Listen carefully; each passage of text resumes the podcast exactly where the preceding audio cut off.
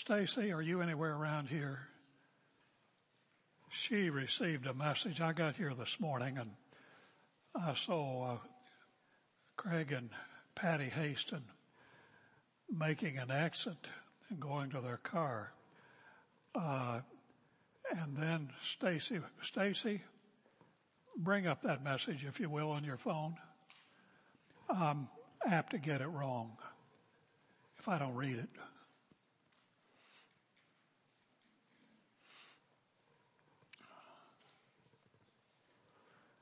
You want to hand it to me? Yeah.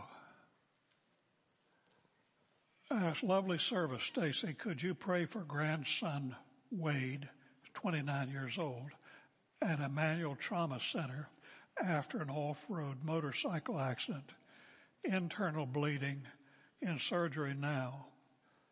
Then down here, praises Wade made it through surgery early AM, one kidney removed, still evaluating other possible injuries. Don't get on a motorcycle. Praise he made it through surgery. We'll continue praying for the ongoing injuries and recovery. So let's pray for Patty and Craig. There's so much heaviness in this body. I ran into Aloha over here, her husband, who's had cancer now has a brain tumor, you know, to go with everything else. And I just run into it out in the narthex all the time as I'm checking on people. And, uh, people, uh, relatives dying, heaviness. So let me just pray for all of us. I know there's more. Our Heavenly Father, we come into your presence as you've invited to, invited us to in Christ, to bring our cares and our petitions, to find grace to help in time of need. And Lord, we all in some respects at different times need your graces, sometimes a lot more than others. And uh, the enemy assaults. We know we live in a wild and woolly world. And our Father, these awful things happen. We pray for Patty and Craig that you'll give them peace. We pray for her daughter, who's the mother of this 29 year old man. And uh, we pray that the doctors will be on their A game and uh, that uh, they'll be able to uh, bring him back to relatively good health in the days, weeks, and months to come. We pray for Lo and her husband fighting through this cancer. There are others here. We've got a young man who just had brain tumor surgery. Father, a lot of stuff in our midst, and it's not by accident. You give us these things, these trials. And uh, it's our responsibility to seek your grace and to find your help and to praise your great name. We pray for others here who momentarily we may have overlooked. Pray for all of them. And now we pray in this service today that you'll be glorified in your Son. We pray that your Son will be glorified in the gospel and that your word will be magnified through the Spirit in its authority and in its power. We ask it all in the name of the Lord Jesus Christ and for the good of this family of God. Amen. Well, I go today as we pick up part two of our message last Sunday. There'll be some review. Jesus sadness is the text, our takeoff point. You've heard it so many times from me. It's just an anchor text. Jesus says, I am the way. I am the truth and I am the life. No one comes unto the Father except through me. John 14, 6. Last Sunday we talked about this generation in the broad sense. It's one that is losing hope in finding hope. I'm not the first one to say that as I think you know. We're hearing it like an echo everywhere. Just yesterday, I was on the internet. I don't read a newspaper anymore. Do you know of one in Oregon? uh, I came across a study affirming that very thing that I just said. Last week I laid out at length the result of a staff discussion Monday before last about the subject of a whole litany of symptoms of this general despair that we're seeing all over the face of our culture and beyond. We talked last Sunday about some of the desperate steps that people are taking to try to fill in the blanks, fill in the terrible void of hope and meaninglessness in their lives. Finally, we talked about the ultimate sources of what we will just generically call human despair and emptiness. That brought us to the question with which we closed. Why the heck is this world, this is not new, but we're just feeling it. It's just catching up with us big time. Why in the world is our world today so messed up? And why is hope so elusive for most people? What drives mankind to keep seeking paradise through some wild back door? What does the man or woman in the street desperately need?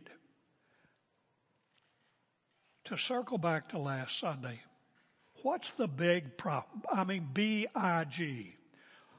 Everybody's got problems. I mean, what's the big overarching problem anyway that has this world running around like a bunch of chickens with their heads cut off, trying to find life, trying to find peace, trying to find contentment. It is so elusive. Well, let me review four consequences of sin. The wages of sin is death. In the Garden of Eden, to review for a minute. The story begins there. The biblical story begins in the Garden of Eden, otherwise known as paradise, in which man was created. Adam and Eve blew it. They revolted against God. And when they did that, they corrupted the whole human DNA, spiritual DNA. So consequently, when any person is born into the world, though it's not immediately evident, in some kids it is, but the DNA is corrupted and people go their own way. God said, I give, everything's perfect. Everything is good. God looked at it and said, it's all good. You have nothing to complain about. However, there's one tree out there called the tree of good knowledge. It's a probation. Don't eat of that tree. Don't. The minute you do so, the penalty of sin is death. You will die. Adam and Eve did so under temptation by Satan. Adam and Eve were expelled from paradise. Ever since the human race, corrupted, has been trying to find a back door into paradise. This way, that way, up, down, north, south, whatever it is. We are seized up by the lust of the flesh, the lust of the eye, and the pride that goes with human life. The pride of life. People are driven by those things. The rest of the Bible story, I repeat, is this. It's the story it's God's story of putting together, it's already put together from eternity past, a plan of redemption. That's what the Bible's about, and it climaxes with the book of Revelation, where paradise is regained in Jesus Christ. That's the biblical story. And it's quite a story. Well, let me tell you four, I told you this last week. I'm just getting everybody on the train before we leave the station. There are four consequences of sin, rebellion against God in the Garden of Eden. Seldom do we think about this, but this is big. You want to understand life as we see it and experience it. You're about to hear it. The human race, when our original parents revolted against God and did their own thing, trying to become like God. Sounds so human. They suffered the penalty of sin, death. Jim, I've read the story. I don't see anybody dying there. That's because we've got a superficial idea of what death means.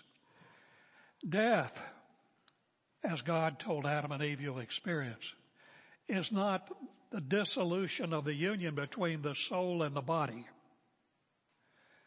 That's an after effect. That's secondary. You know what death is. You'll understand a lot if you understand this. Death, my friends, is estrangement or alienation from our Creator. We're born that way. I'll get this in my pocket eventually. Don't get distracted by it. Death, too. Death is estrangement from our Creator. The minute Adam and Eve sinned, the umbilical cord between God and man was broken. And ever since, we've been like fish out of water. I remember one time, another application. I had an aquarium in my home in Denver. I built it. I could do some things at one time. It was really nice. During my prayer time, I'd sometimes sit down on the desk when my back got tired and I'd watch that aquarium and I'd see the angelfish chasing the guppies. And I'd feel sorry for those little guppies. All they do all day is just run from the angelfish. Run, run, run, run, run from the angelfish. Hide under this, hide under that. And then my imagination got the best of me and I said, there's a little seine over there. I'll go over there and take that little seine and catch me a scoop of little guppies and give them freedom. Freedom. I'll put them out on the floor. Let them go for it. Well, you know what would happen if I did that. The little guppies would hit on the floor and they'd go flop, flop, flop, flop, flop. They were alive, weren't they? No, they were dying. What did they need? Oxygen. Well, human beings, when they're separated from God, need the oxygen of life. We don't have it. And that's why in life, the story of human history is nations and people just flopping, flopping, flopping. They're gasping for air. It's called death, separated from God. Hebrews chapter 2 verse 5 tells us that through the fear of death, get this, did you know this? Through the fear of death, the human race is subject to slavery. Hebrews chapter 2 verse 5. All of our lives, we're running, we're going, we're sweating, we're sleeping, we're doing this, doing that. Let's go find some fun. What are people doing? What are they doing? Stand out here and watch them go, go, go, go. I said that last Sunday. What are people doing? Don't you wonder? This is a great place to be if you wonder that. They're running from death in both the primary and the secondary senses. They're trying to find life and it's not where they're looking. They're trying to find some back door to paradise. God closed that door, but they want in. They want life. But they're trying to find it some other way than reconnecting with God. Well, that explains everything. So just go have, get on the corner sometime. I've done it. Go down here on the corner and just watch them go. Go to the mall and just watch them go.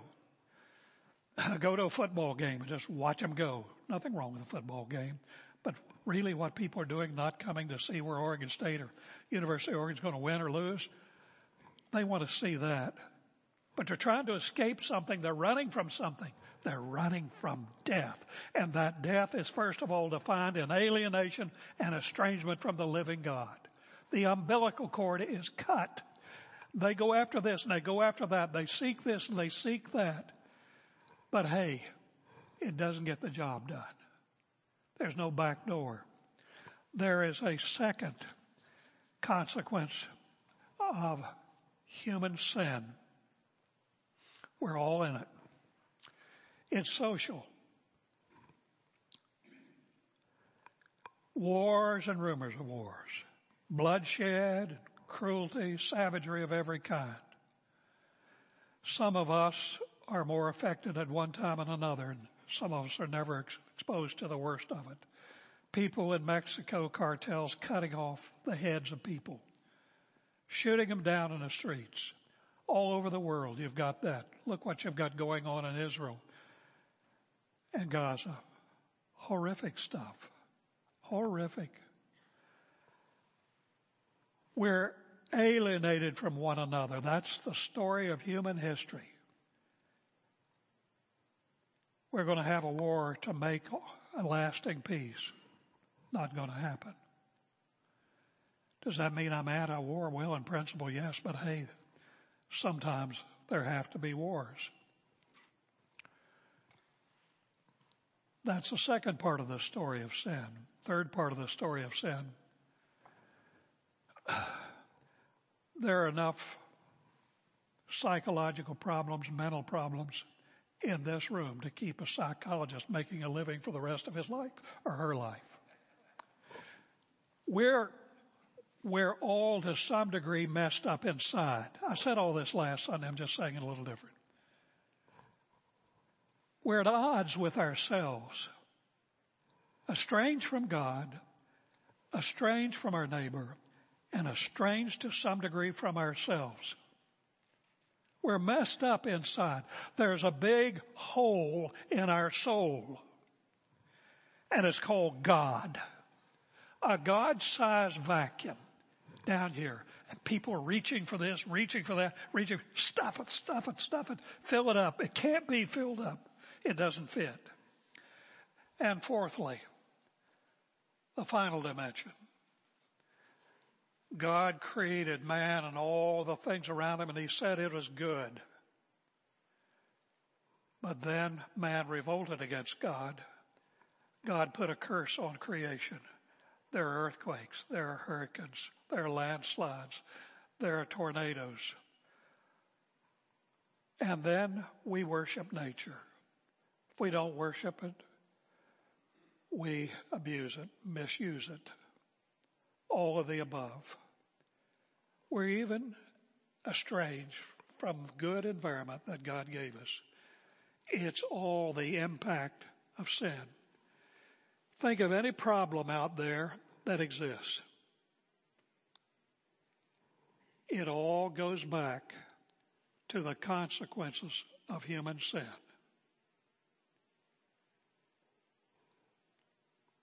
All goes back there. My problems, your problems, their problems, his problems. Well,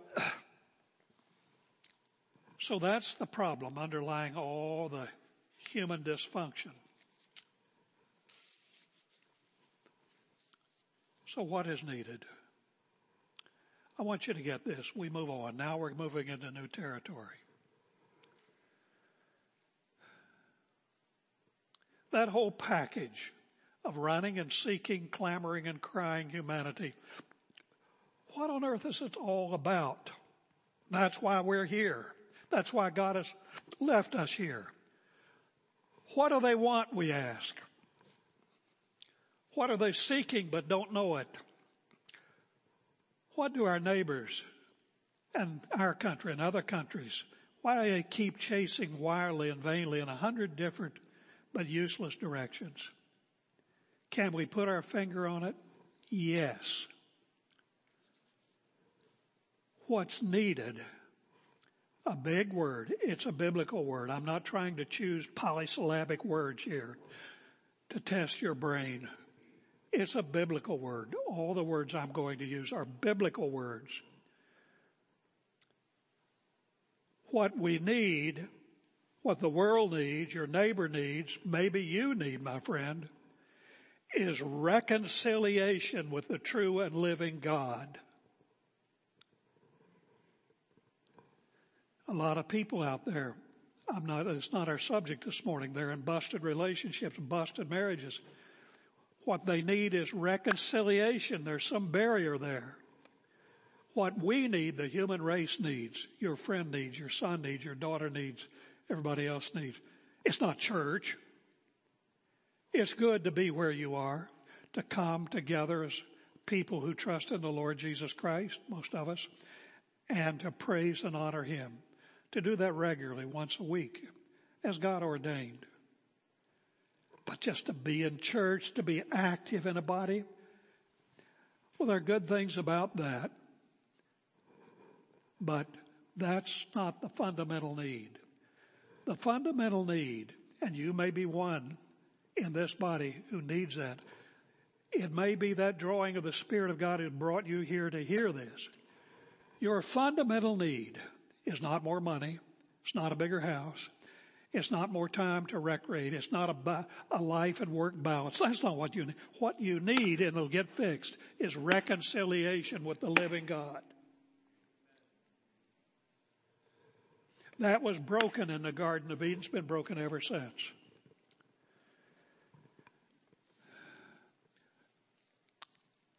Without reconciliation with the living God in Jesus Christ, life in this world, I'm telling you, is a hopeless proposition.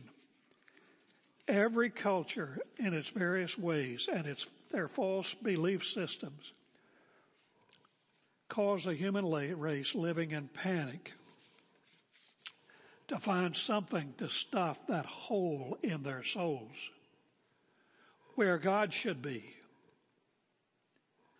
And they keep finding at the end of the day, if not a lot sooner, the space is empty and their hope has perished. It's evaporated. You may be sitting here in this church service in that very condition. You didn't use the word when you walked in, then maybe you did. You're in a searching mode, but you've been searching in all the wrong places. You could be in this church searching in the wrong place, hoping to find hope, hoping to find meaning, hoping to find purpose, hoping to find significance, which is so elusive. You may hope to find a family. So many churches advertise themselves as a family. This is as good a family as I think you'll find. But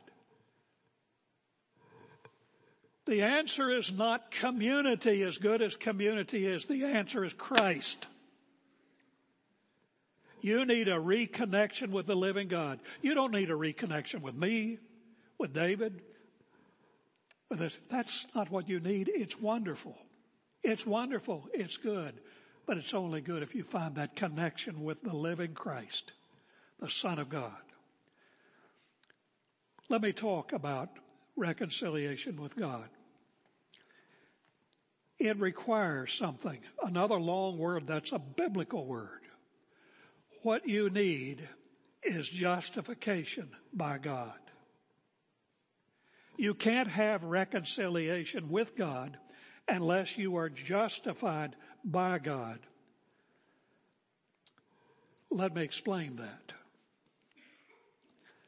No sinner, no one uncleansed, unpardoned of his or her sin can enter the kingdom of God.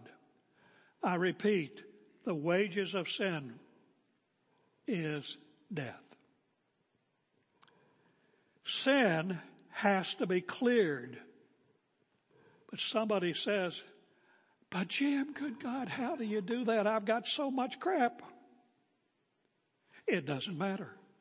It really doesn't matter.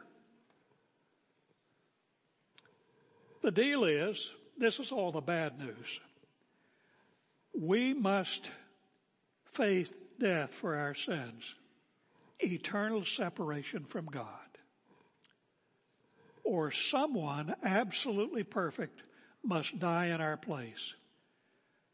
Voluntarily, the Son of God entered this world as Jesus the Christ, the Messiah. He came to voluntarily be our substitute, our Redeemer.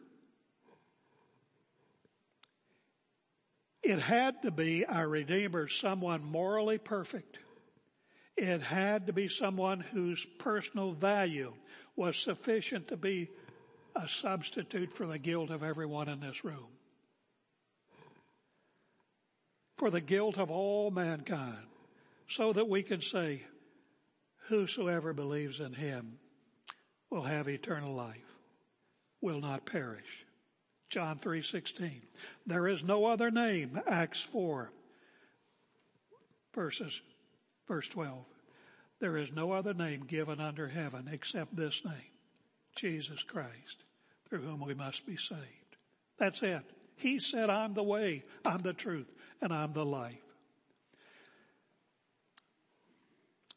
The God with whom we must be reconciled declares, I will pardon all your guilt. Past, present, yes, and future. I'll get to that. I will legally declare you righteous in my sight as if you had never sinned, as if you had never lived in rebellion to me. I'll do that. I will impute to you legally the perfect righteousness of my Son by faith. Okay, now let's. That's the flesh. Got mad at that. All right, bear with me. Prop.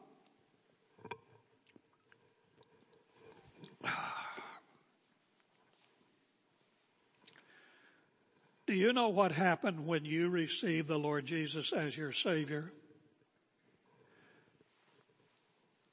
His blood, which represents His life, blotted out every sin that you have ever conceived.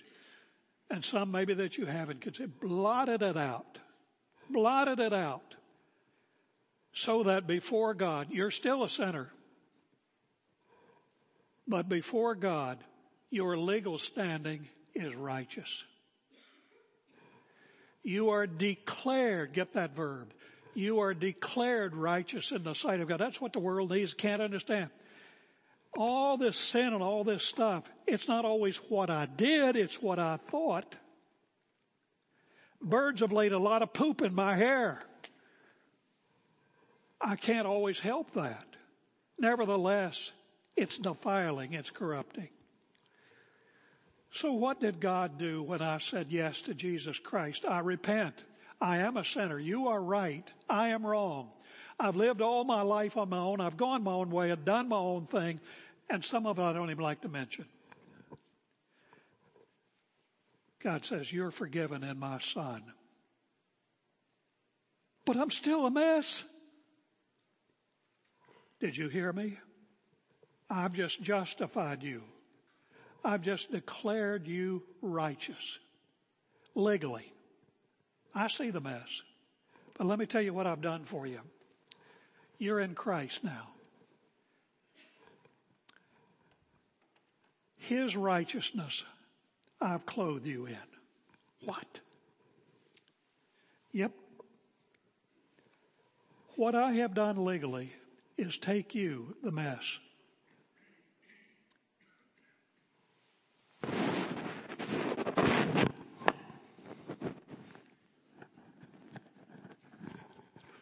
If you think I need help, you're right.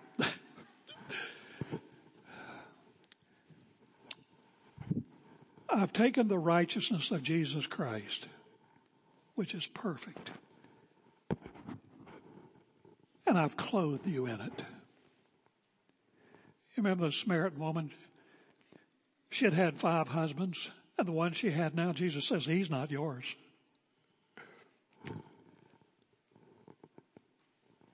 But because she trusted in Him,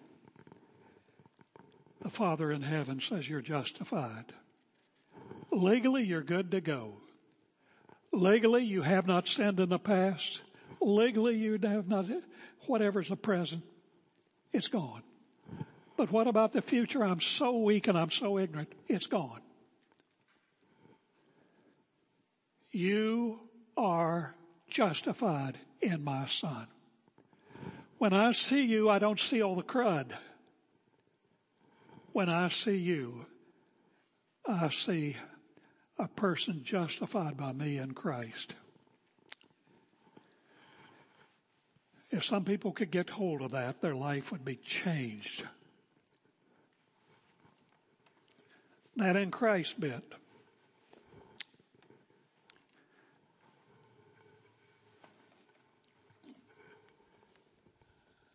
Here I've got one of these little Russian dolls. This is the doll. When you put your faith in the Lord Jesus Christ, messed up, mixed up as you are, God knows your ignorance and He knows your weakness. And He knows all the stuff that you have stumbled in or will or are. But in Christ, He receives you. Here you are. This is you, the mess. And He takes you when you put your trust in Him. By grace through faith, you are saved. He puts you in Christ. And then when He looks at you, what does He see? This. This is you but there you are in Christ, justified. Justified. Wow. When I got hold of that, about 18 years old, it just made a tremendous difference in my understanding. I hope you get it. Now, there was more work to be done. Can't cover it all this morning.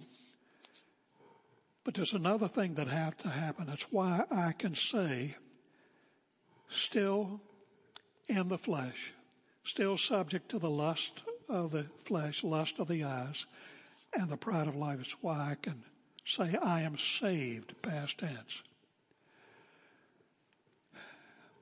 This breach between the Father, between God and myself, had to be closed had to be reconciled. That happened by justification. But then there had to be something else. It's called regeneration, another biblical word. It means I needed to be born again. You want to go to paradise? Well, just to be a little bit crude about it,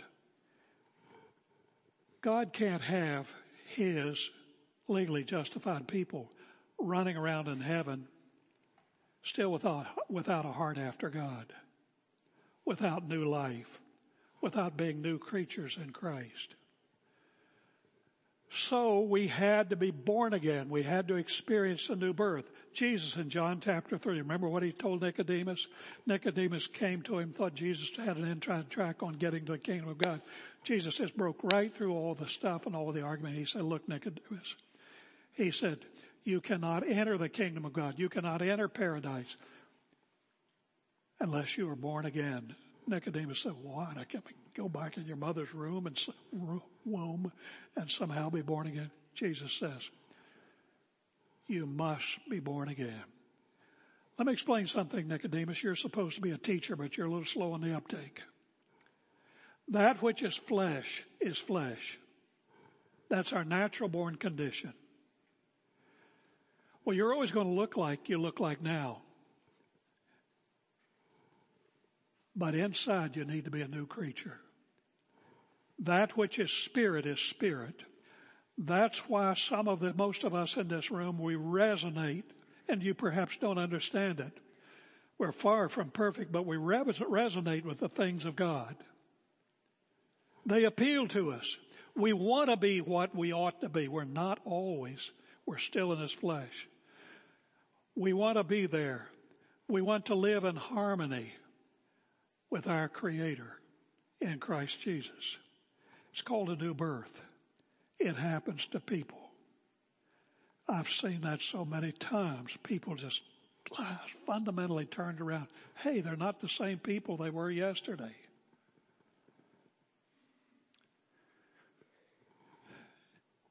You gotta be, gotta be born again.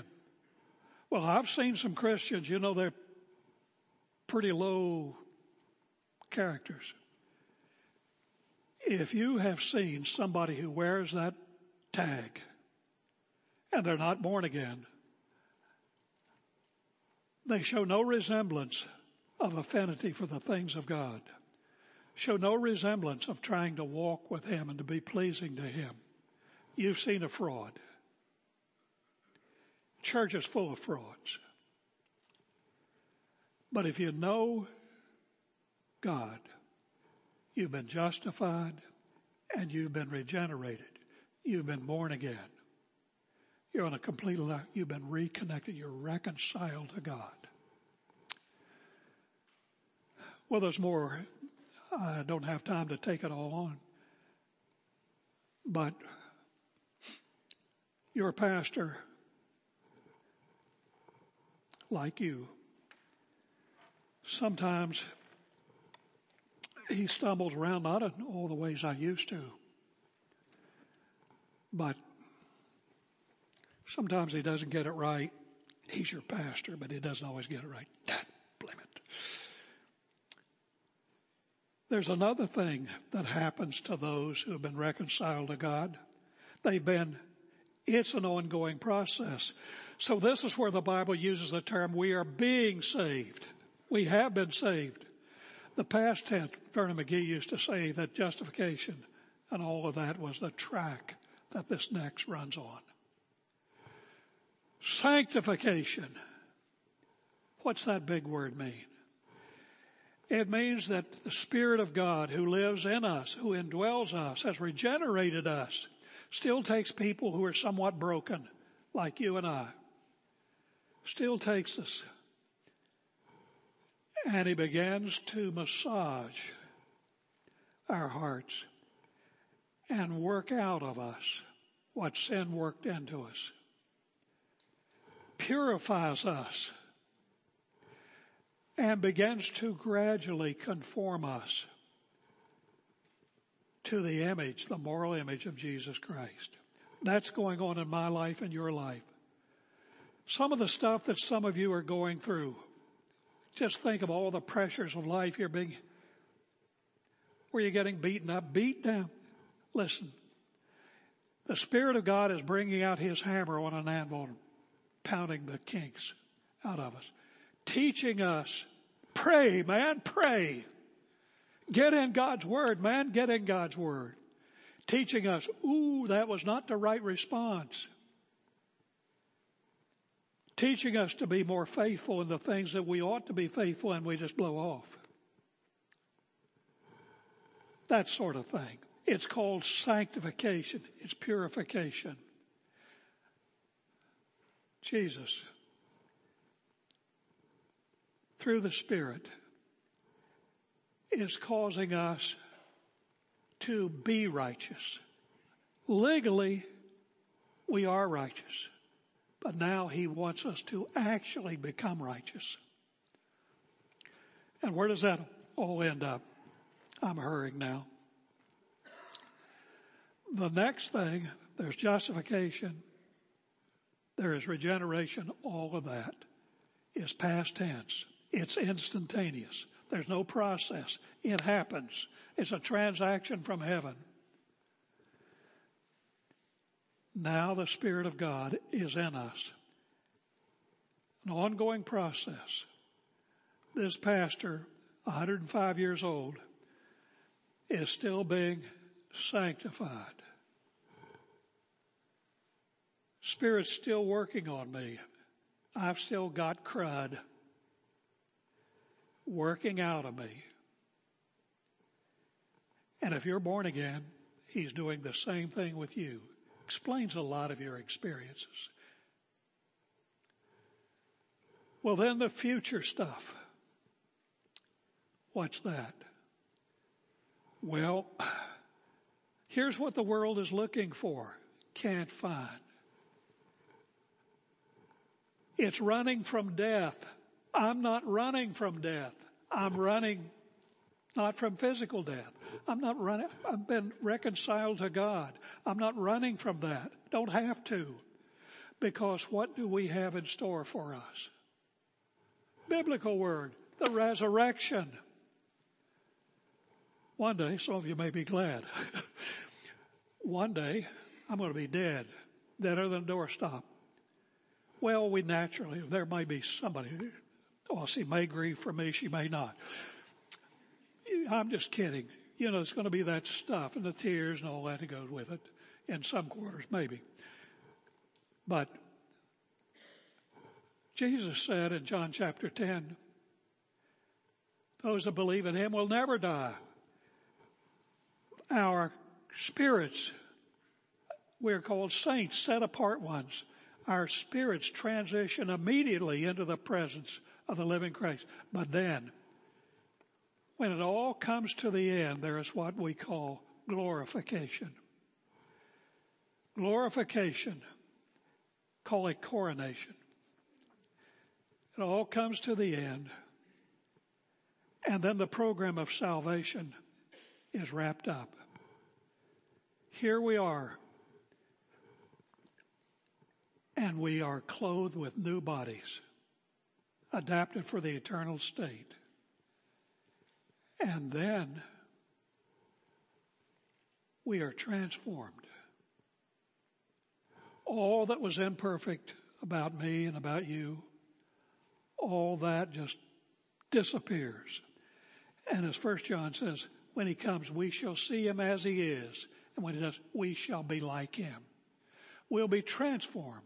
And then we'll be in paradise doing what? Ruling and reigning with our Savior.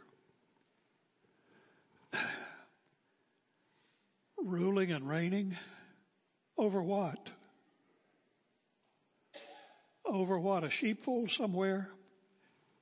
Have you been seeing all of the starry hosts the millions, the billions, the trillions of stars we've never seen before. What an immense universe, that's not the right word for it anymore, is out there. Wow. We have no idea of the universe that awaits us. And God's people will be ruling and reigning. I don't even know what all that means, but I know it's big reconciled with God, reconciled with God. What follows from that? Justification, regeneration, then a process of sanctification, which culminates in what? The resurrection and our glorification. The world's trying to get a back door. It has no conception of all that glory. No conception but it's trying to claw its way into the back door like a dog. It's not going to get there. God shut that door. Eternal life is in Jesus Christ. I am the way, the truth, and the life. Well, that's what we're preparing for. Preparing for Jesus. He's coming again to receive all of his people to himself. That's why we're here. We're not here now listen, I don't have time to qualify everything I say. I depend on your good intelligence to modify some of what I say. We're not here to have little parties. I saw where some church was advertising Sunday fun day. Oh, give me a break.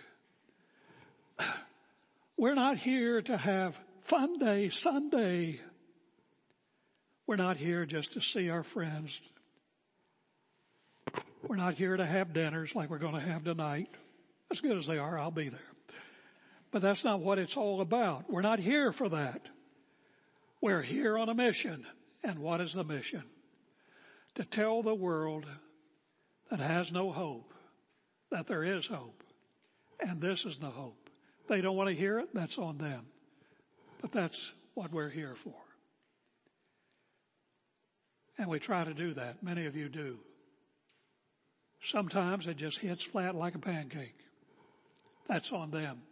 Held accountable for that. But on us is to go into all the world. Teaching, discipling, baptizing men in the name of the Lord Jesus Christ, men and women. To go where He told us to go, to do what He told us to do, to be what He told us to be. That's what it's all about. And this is just gravy. Get together as a born again family. You're not going to get into paradise. You're not going to escape death by going the way most of your friends and neighbors are going. They're not going to paradise, they're going to perdition. I'm not so sure about that. Well, you, God has given you that opportunity. Say, well, you want to go your own way, you can go your own way.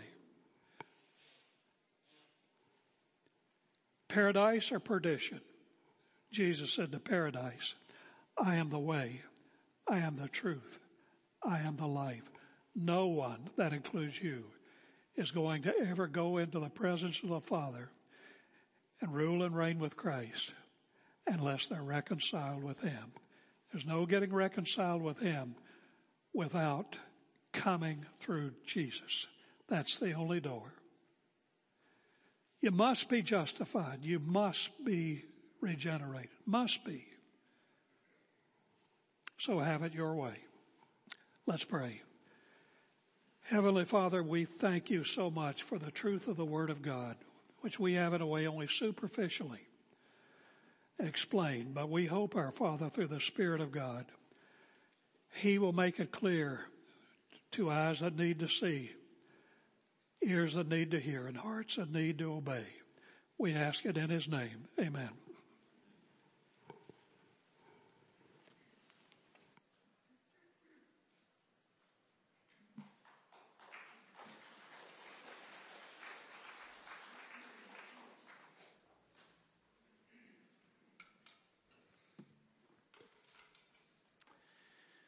Amen.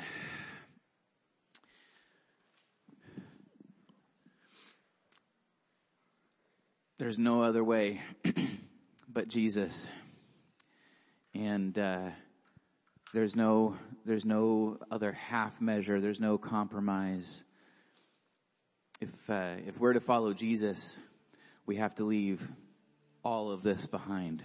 Everything submitted to Him total surrender. You can't, you can't leave uh, one foot out the ark and still escape the flood. Like that's uh, that's just not going to work. It's total surrender. So let's stand together, and we're going to respond to that message uh, by confessing total surrender to the Lord. And as we do, the ushers are going to pass around an offering plate this morning. If you're just visiting today, don't feel obligated to give anything. We're just glad you're here.